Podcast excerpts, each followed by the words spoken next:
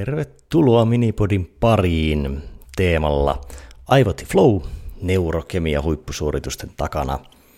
Aiemminhan me on käsitelty tässä Aivot Flow-sarjassa aivojen rakennetta ja aivoaaltoja. Kannattaa käydä ne blogista tai minipodina tsekkaamassa. Nyt olisi sitten vuorossa saakan viimeinen kolmas osa, eli Flown välittäjäaineet. Välittäjäaineet on molekyylejä, jotka vahvistaa tai rajoittaa signaaleja aivojen hermosolujen välillä. Ne vaikuttaa merkittävästi mielialaan ja kognitiiviseen suorituskykyyn. Ja päihdyttävien aineiden vaikutukset perustuukin pitkälti juuri vaikutuksiin välittäjäaineessa.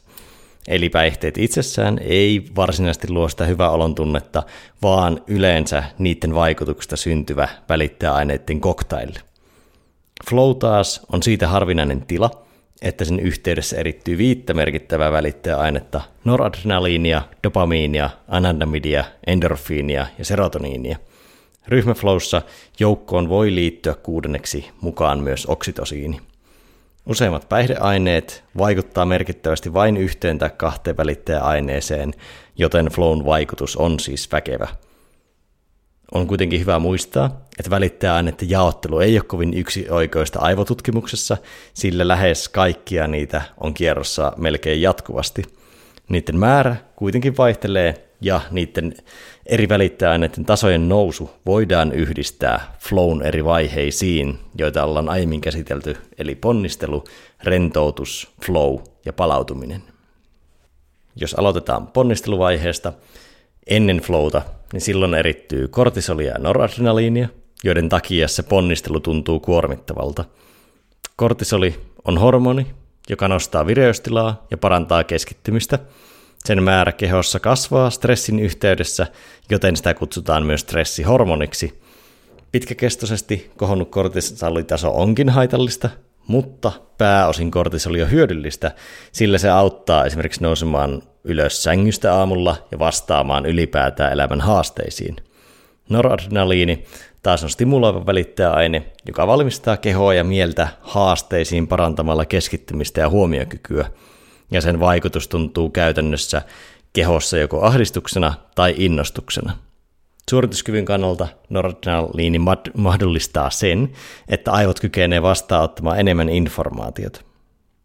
Rentoutusvaiheessa palataan välittäjäaineiden osalta aiemmin flown vaiheiden käsittelyssä esiteltyyn pointtiin, joka oli se, että rentoudutuksen metodi ei olisi tärkeä, vaan sen viesti aivoille, koska molekyylitutkimus osoittaa, että rentoutuksen myötä aivot vapauttaa typpioksidia, joka kansankielisesti ilmaistuna huuhtoo kortisolia ja noradrenaliinia pois kierrosta sekä edistää dopaminia ja endorfiinien tuotantoa, johon mennään kohta.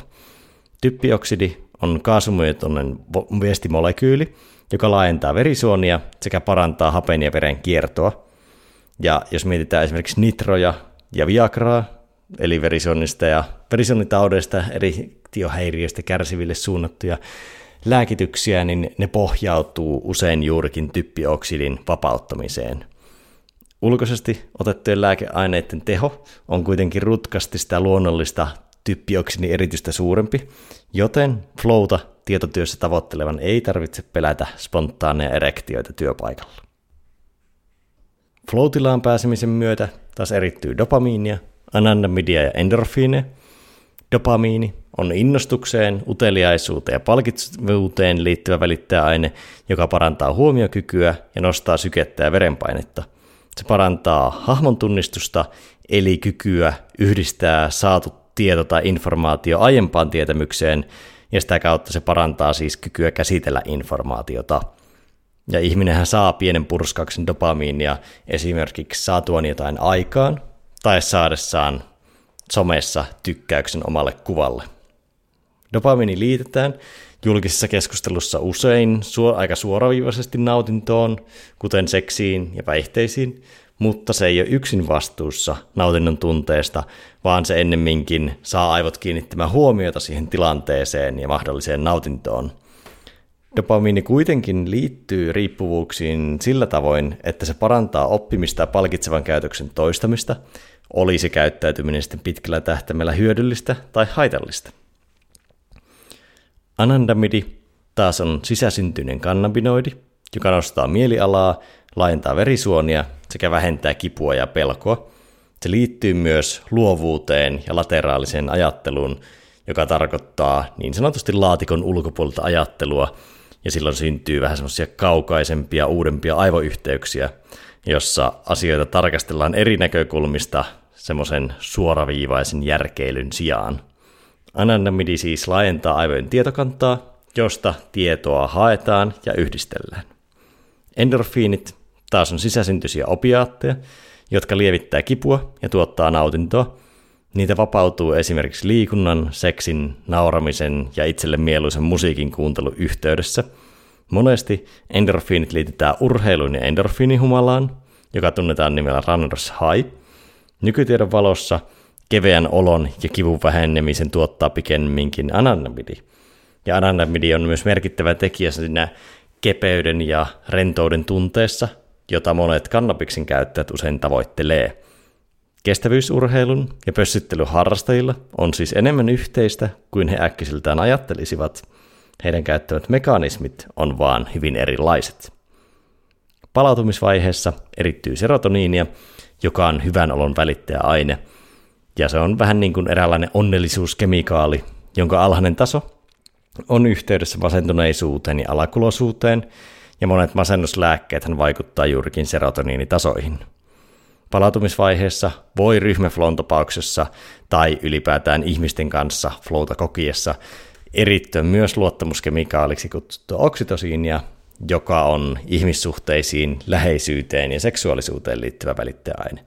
Sen tuottamiseen ei kuitenkaan välttämättä tarvita fyysistä kosketusta, vaan pelkkä asioiden yhdessä tekeminen voi tuottaa oksitosiinia. Yhteenvetona näistä flow-tilassa suorituskyky siis paranee, koska aivot voi vastaanottaa enemmän informaatiota kortisoli- ja noradrenaliini ansiosta, käsitellä sitä nopeammin dopamiini ansiosta ja aivojen käytössä on myös laajempi tietokanta anandamidin ansiosta. Lisäksi olo tuntuu hyvältä sekä flown aikana, dopamiinin, adrenalin ja endorfiinin ansiosta, ja myös sen jälkeen, serotoniinin ja oksitosiinin ansiosta. Flown aikana pystyy siis suoriutumaan parhaiten ja tuntemaan olonsa parhaaksi. Tässäpä paketissa Aivot ja Flow Saaga. Palataan ensi maanantain minipodissa sitten vähän uuden teeman parissa. Sillä välin olkoon Flow kanssasi.